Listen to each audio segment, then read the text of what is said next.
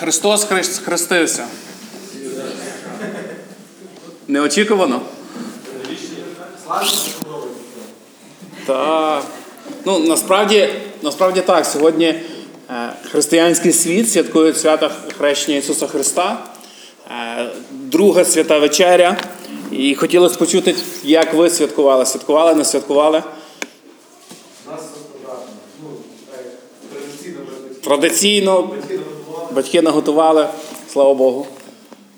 Ще. На жаль, нам не вдалося святкувати так, як би хотілося. Чесно кажучи, багато хлопотів часто забирають цю можливість.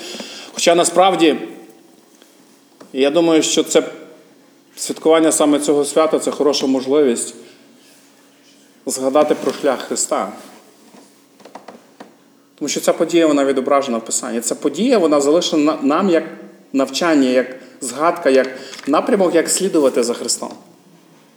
В Івана від Матвія в третьому розділі описано, що Іван Хреститель, проповідуючи, він хрестив людей. І написано, що люди, коли приходили, вони визнавали свої гріхи, і тоді він їх занурював, слово баптизо хрещення. Але також описано, що коли прийшов Христос, для Івана стало певним питанням і виклик, викликом. Чому? Тому що ідея хрещення, сповідування гріхів, визнання в тому, що я маю потребу в спасінні і посвята себе Богу, але в випадку Ісуса Христа визнавати гріхи не було потрібно, тому що це чоловік, котрий не мав гріха. І ось чому Іван каже, мені треба хреститись від тебе, а не щоб я тебе хрестив. Певна система, яку Іван бачив, як те, що Господь нам залишив, вона була зламана. Щось було не так. І хто пам'ятає, яку відповідь дав Ісус? Допусти це. Чому? Так має стати свій правді. Усю правду треба виконати. Бо так належить виконати всю правду кому? Голосніше можна? Нам. Коли Іван говорить про Ісуса, Ісус, ти особисто не маєш потреби в цьому. Він каже, допусти це, тому що нам. Тим, хто беруть шлях слідувати за Христом, належить виконати всю правду. Ось чому ми говоримо про те, що хрещення воно не спасає, але воно є невід'ємною частиною християнського життя, слідування за Христом. Бо сам Господь Спаситель говорить про це, що так належить виконати всю правду. Або в оригіналі стоїть слово праведність. Бо це приємне Богу. Тому насправді це хороша можливість. Коли весь свят святкує, весь світ святкує християнський свято хрещення Ісуса Христа, мати можливість говорити про завіт з Богом. Що це? Чому Ісус робив так? Чому Ісус каже, нам належить це виконати? Тому, друзі, Христос хрестився. В річці, в річці Йордані, так. Ми продовжуємо сьогодні нашу тему дослідження життя проповідей першої церкви, фактично. Навіть ще до того моменту, коли християн почали називати християнами, ми говоримо про те, що ми досліджуємо ось чим жила, про що проповідували, про що говорили апостоли. Тому що є феномен першої церкви, настільки швидко вона розвивалась. Багато людей, чувши проповідь, не вертались до Господа. Але є цікаві спостереження, і одне з них, те, що я для себе е, взяв, це те, що проповідь для апостолів це не було просто частиною їхнього служіння. От якщо взяти на сьогоднішній день, я являюсь пастором церкви, є неділя, і сьогодні по черзі я проповідую, тому ось я тут перед вами. Тому що перше я пастор церкви, друге це неділя, і моя черга проповідувати. Коли ми читаємо дії апостолів, ми бачимо певну певну систему, і ця система називається проповідь, це частина життя. Тому що там, де апостоли потрапляли, в яке місце вони заходили, з ким вони зустрічались, вони проповідували. Якщо це синагога, то в синагозі. Якщо це на вулиці на ринку, це на ринку. Якщо це в когось вдома, це в когось вдома.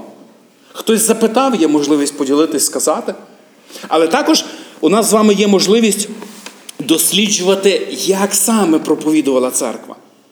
Про що вони говорили? І хочу розпочати сьогоднішній уривок з дії апостолів, 13 розділ, другий, третій вірш. Відкривайте писання, хто має. Дія апостолів, 13 розділ, другий, третій вірш.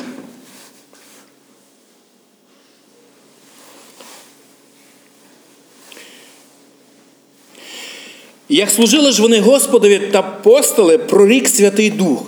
Відділіть Варнаву та Савла для мене на справу, до якої покликав я їх. Тоді, попостивши та помолившись, вони руки поклали на них та відпустили. Дуже важливий текст. Тому що він показує, що проповідь апостолів, служіння апостолів, подорож, місія апостолів, вона не була вирвана з контексту служіння церкви. Ми читаємо, що церква вона перебувала в тому, в чому церква мала би зазвичай перебувати молитва піст. Пам'ятаєте, ми говорили, чим церква відрізняється від організації. Основне те, що нас відділяє, це те, що церква має час молитви. Те, що церква питає волі Господньої, вона спілкується з Богом. І Бог направляє через Духа Святого, Він веде свою церкву. Тому що інших багато речей в нас є схожих насправді. Правда? Ну, У нас є церковна рада, керуючий орган церкви, та? Ну, на підприємствах є рада директорів. Так, в нас є певне обладнання, яким ми користуємося. Ну, В нас є збори, загальні збори, в нас є бачення, в нас є якісь проекти, які ми організовуємо. Бюджет, однозначно. І якщо забрати з нашого життя молитву, піст, друзі, ми не багато чим відрізняємося просто від організацій. І тому десь в державному реєстрі це нормально, що записано, що ну, церква це є релігійна організація просто. Є різні бізнесові організації, а церква релігійна організація. Тому молитва піст це те, що виділяє нас, і те, що має бути основою. Зауважте, що церква молиться, церква поститься, і Бог відповідає, відповідає досить цікаво. Послухайте, відділі тих, кого я бачу. Цих двох людей я бачу, що вони мають мати певну місію. Тому що те, що Давид на початку казав, пам'ятаєте? Дія апостолів, перший розділ, восьмий вірш. Ось те бачення, яке каже Христос, як буде розвиватися служіння, починаючи Юдея, Єрусалим, Юдея, Самарія і до краю землі. І тому Бог каже, послухайте, щоб ця місія вона здійснялась, нам потрібно що? Ті, хто підуть. І Господь Він знайшов ось цих людей, і Він відправляє їх. А церква що продовжує робити? Молитись, поститись. Отже, дії апостолів 13 розділ, і ми продовжуємо досліджувати життя церкви, проповіді церкви. Я би хотів, щоб ми почали читати 14, 15, 16 вірші. Хто має писання, хочу залучати вас теж до читання писання. Прошу, зачитайте, будь ласка.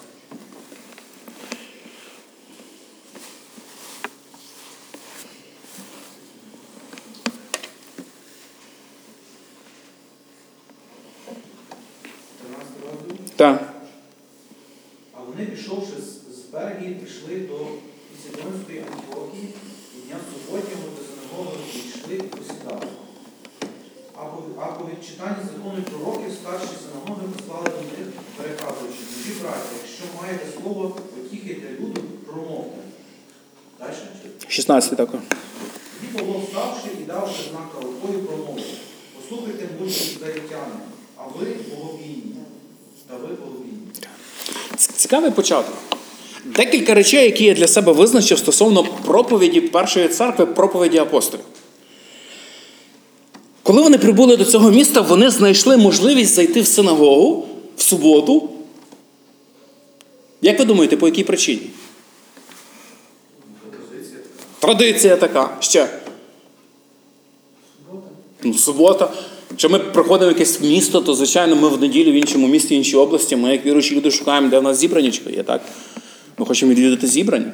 Але є певний один нюанс. Послухайте, ці двоє людей вони залишили старе, одягнули нове. Коли ми говоримо про синагогу в той час, мова не йде про те, що синагога місце, де збираються християни. Юдеї збираються, вони мають писання, вони мають тору, вони відкрили, вони почитали. І ось цих двоє людей в суботу використовують цей час для того, щоб досягнути тих людей, котрі релігійні, набожні, котрі зараз думають, вірять так, як певний час назад вірив Савл. Ну тепер він Павло. Але він розуміє про те, що це можливість з тими людьми, які вірять у того ж Бога. Моляться, чекають Месію, та не знають, що він прийшов. І вони його розп'яли. Та він воскрес. І таким чином він дарує їм спасіння і прощення. І таким чином здійснилися ці Божі обітниці, про котрі будемо говорити трошки нижче, вже текст читаючи. І ось цих двоє людей вони заходять в синагогу, і послухайте, коли вони заходять в синагогу, вони не ставлять собі за ціль показати марноту їхнього служіння. Те, що ви робите, те, що ви читаєте, послухайте, якщо ви не вірите в Ісуса Христа, це не має значення. Закрийте це все. Ми, ось ми, ми розкажемо вам зараз правильний шлях. Ми знаємо. Цього немає в тексту. Але є щось, що мене вражає. Коли вони були там в приміщенні, коли вони були під час цього служіння, послухайте, старіщини цієї синагоги, равини, вони бачачи цих двох чоловіків, вони звертаються до них досить цікаво. Мужі і хто? Браття. Може, ви маєте чимось поділитись, підбадьорити, яке слово сказати? Знаєте, про що я думаю? Як добре, коли люди, до яких ми приходимо, вони бачать в нас не загрозу, не тих, що ми інші, що ми відділяємося ось так, а своїх. І вони можуть довірити нам сказати слово. Може, ви чимось поділите, може, ви чимось підбадьорите нас, може, якісь свідоцтво розказуєте мужі браття. Чув такий вислів. Не говори, коли не питають. Чули про це? Але є продовження, але живи так, щоб питали. Тому що дуже легко сказати, ну, мене нічого не питають, я не говорю. Так, я проповідую сьогодні в церкві, я ж пастор. Ну, як не проповідую. Ну, бо я пастор, бо сьогодні неділя церква і по розкладу я маю проповідувати, а не Давид чи В'ячеслав. Живи так, щоб тебе питали. І коли ось ці люди вони побачили цих двох мужів, вони не були насторожені. Чому? Тому що вони не були ними зневажені. Люди, котрі біля нас, котрим ми би хотіли засвідчити, вони безпечно себе з нами чують. Подумайте про це. Я пам'ятаю свої молоді роки на порості, знаєте, коли я бачив щось, що не відповідає моєму стандарту християнського життя, я намагаюся це змінити. Показати людям, як неправильно вони вірять чи моляться. А потім дивуюся, чому люди не запрошують більше в гості, не хочуть спілкуватися. Я спілкувався з. ну, він був моїм учнем, фактично. Це людина, котрий розказував Івангелію, потім він приймав хрещення, і був такий досить гарячий чоловік. І одного разу він прийшов, розказуючи, що мій страждав за Христа, що за ним його двоюродний брат там, чи хтось з сокирою бігав по селі. А виявилося, що він приїхав буквально через деякий час після свого навернення до Христа, поїхав в село, де родичі і близько не знали, що сталося, який перемін в його житті. І він почав їх докоряти, це були теж десь різдвяні свята, він почав їх докоряти про марноту їхніх традицій, сам познімав ікони в них вдома. Це все познімав, покидав на стіл, сказав, цього всього не треба. Ці родичі, в яких він був, вони просто вирішили вступитись, вийти з хати, бо не могли цього дивитись. І через декілька годин вони вернулись п'янющі. І один з них взяв сокиру і наш проповідник так тікав. Більше його не запрошували цей дім. Мене вражає, це справді ця історія, коли читаю, вона вражає. Мужі браття. Може, ви чимось поділитесь? Так би хоч, так би хотілося насправді, щоб люди, котрі живуть біля нас, наші сусіди, ті, з ким ми навчаємося, з ким ми працюємо, вони дивились на нас і не бачили в нас певної небезпеки. Вони хотіли почути від нас певне слово. І далі ми читаємо про те, що Павло, вставши, він почав розповідати певну історію. Він починає із контексту. Це теж дуже важливо послухати. Він знав, де знаходиться він. Вони знали, куди вони прийшли. Тому вони починають свою історію далі розповідати про Авраама, про спасіння, малюючи певний контекст. Пам'ятаєте, ми говорили, це люди, котрі далі моляться, читаючи Писання, вони чекають Месію Спасителя. Вони читають теж Писання, що читає Павло. Тільки Павло той, хто знайшов відповідь, Павло той, хто прийшов до пізнання. Пам'ятаєте, в діях апостолів це є, коли він особисто зустрівся з Христом.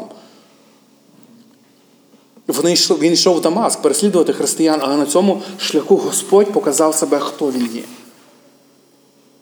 І ось Павло починає свою проповідь з того, що, послухайте, ось це ваша відповідь на молитву. Це та обітниця, яку Бог давав. Послухайте, ви читаєте про неї. Ви очікуєте її. Він прийшов.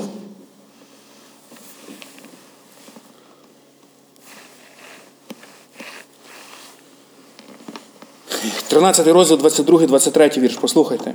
Його, віддаливши, поставив царем їм Давида, про якого і сказав, засвідчуючи, знайшов я Давида, сина Євсеєвого, чоловіка за серцем своїм, що всю волю мою він виконувати буде. За обітницею із його насіння підняв Бог Ісуса як спасіння для Ізраїля. Беручи контекст Старого Завіту, беручи ті обітниці, коли, котрі Бог дає, е, що робить Павло? Він не просто намагається показати, що головна ідея цієї обітниці є в тому, що вам буде краще жити. Головна ідея цієї обітниці в тому, що Римська імперія вона розвалиться, Ізраїль знову буде царювати, як за часів царя Давида. Головна ідея, ви отримаєте прощення. Головна ідея, ви отримуєте спасіння. Павло, він переводить це на те, що обітниця, котра дарована нам, це Ісус.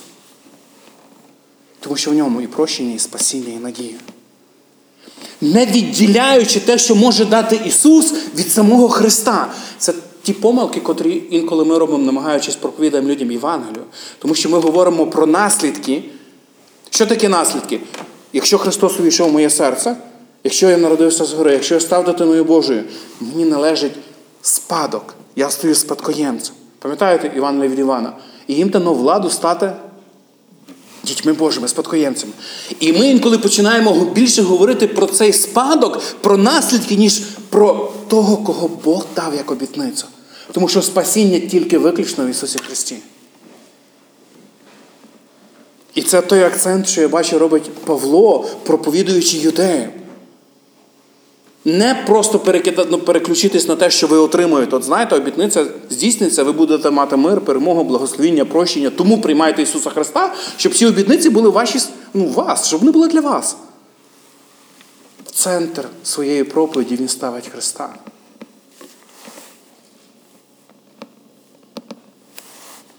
І коли ми поставимо в центр своєї проповіді Христа, послухайте.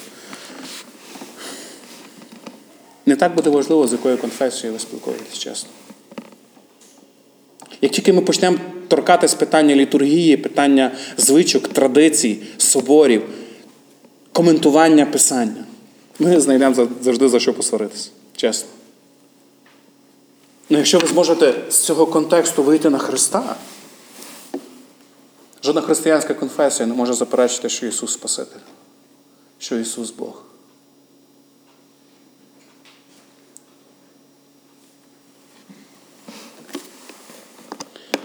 Далі він бере декілька фактів, наводить про те, які свідчення є людей про Ісуса Христа. З 24, 25, 26 вірші. Як Іван перед самим приходом Його усьому народові Ізраїлевому проповідував хрещення на покаяння. А коли свою путь Іван виконав, то він промовив: Я не той, за кого ви мене вважаєте, але йде он за мною, що йому розв'язати ремінця від від узуття його, я недостойний мужі браття, сини роду Авраамового, та хто богобоязливий із вас, для вас було послане слово спасіння цього.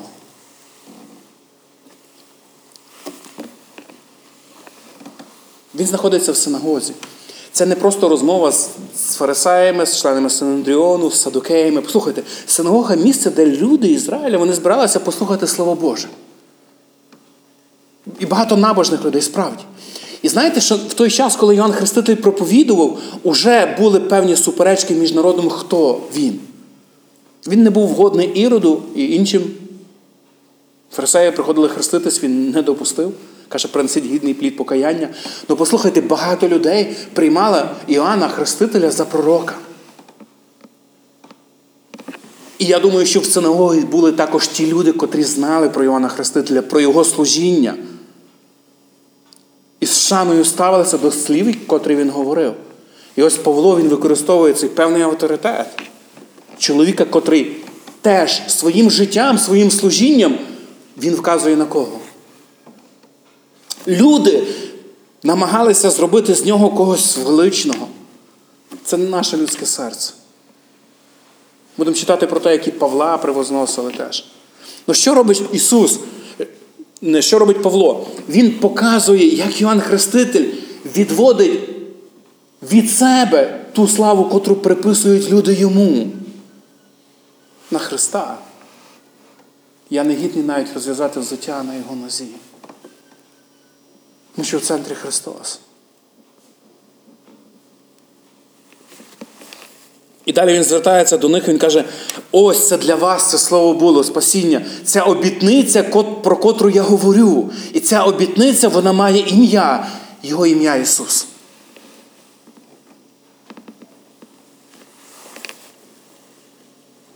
Далі 29-й вірш він говорить про те, скільки просто є в Писанні, котрі говорили про те, що цей Месія має страждати. І це теж факт. Для цих людей, котрі сидять і читають Писання, читають пророків, для них тексти з Ісаї вони відомі. 53 розділ. Там покроково описано шлях Христа до Голгофи. І це хто має вуха, той слухає справді.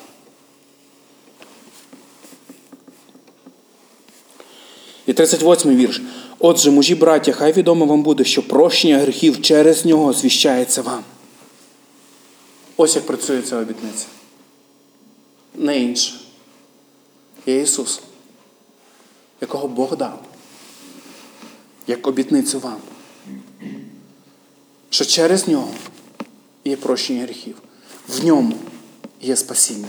Ви не можете відділити прощення гріхів, спасіння, життя з подостатком від Христа.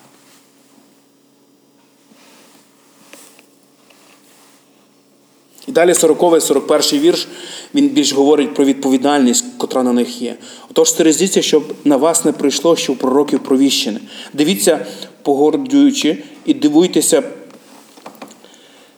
та пощазайте, бо я діло роблю за днів ваших. Те діло, що йому не повірите, ви, якби хто розповів вам.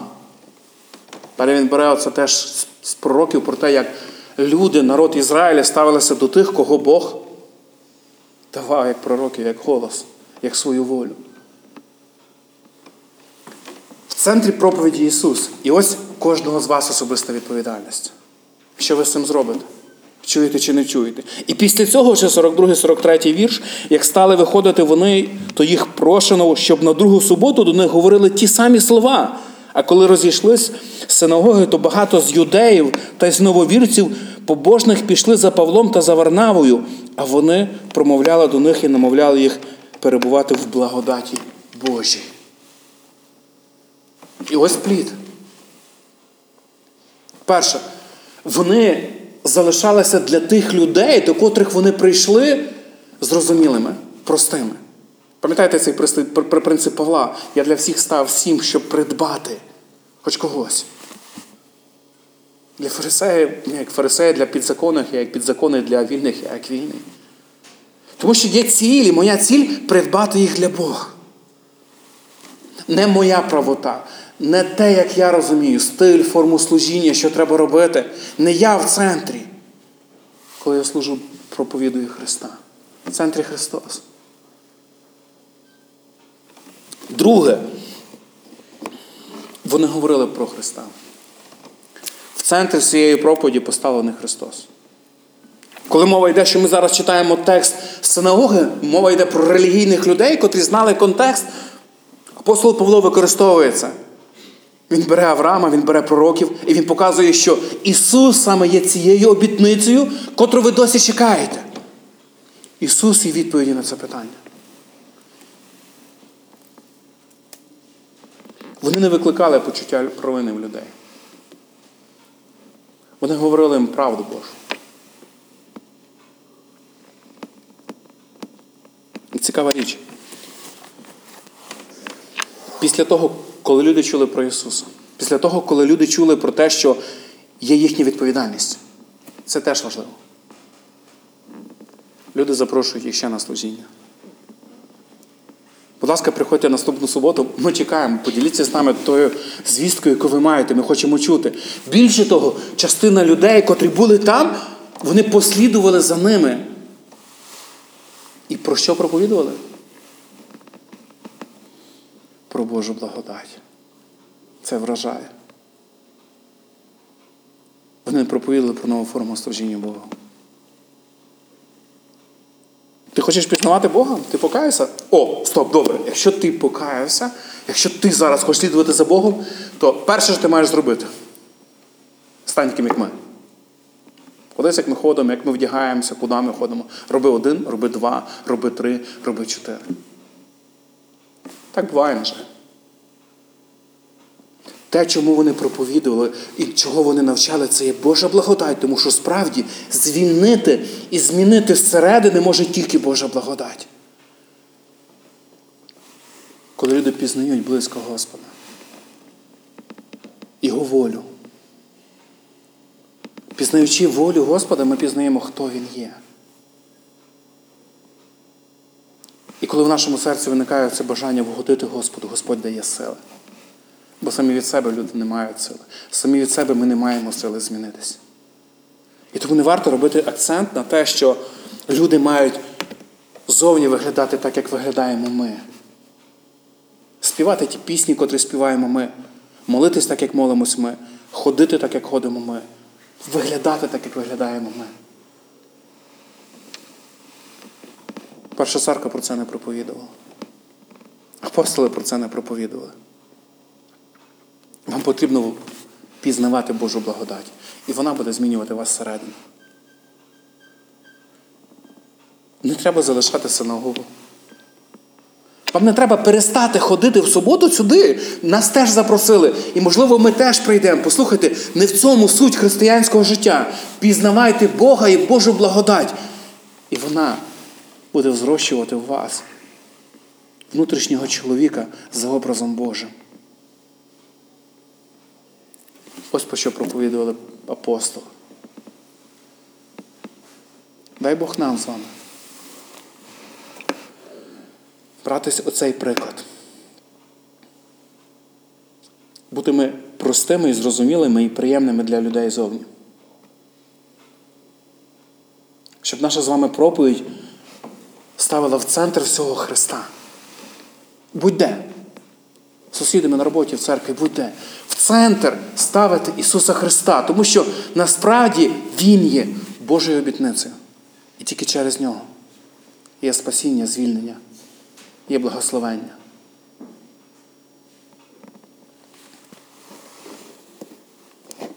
Помагати людям усвідомлювати про те, що є їхня особиста відповідальність. Робити це мудро. Але робити. Щоб Євангелія не просто звучало на загал, як інформація по радіо. Ви знаєте, що Ісус Христос прийшов, щоб спасти всіх. Спробуйте перевести це, що Ісус прийшов, щоб спасти тебе. Особисто. І зараз час твого рішення.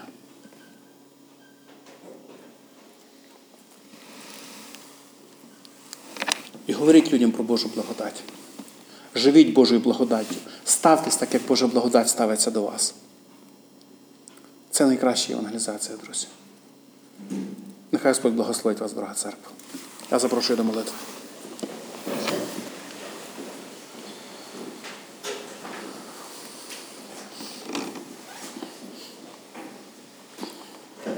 Батько наш Небесний, Господь, дякуємо за Твою благодать, котру Ти нам дарував, Боже. Дякуємо, що це благодать Твоя, Господи, має в особі Ісуса Христа, нашого Господа і Спасителя. Дякуємо за ту милість, яку ти даруєш нам, Боже. Дякую за те, що ти оновлюєш нас, Господи, даєш нам сили. Я молю, Боже. Хай наші серця не будуть відкриті, Боже, до Твого Слова. Нехай наші серця будуть відкриті до тих людей, котрих ти нам даєш, Господи. Хай наші уста проголошують славу Твою. Молимося ім'я Отця, Сина і Духа Святого. Амінь.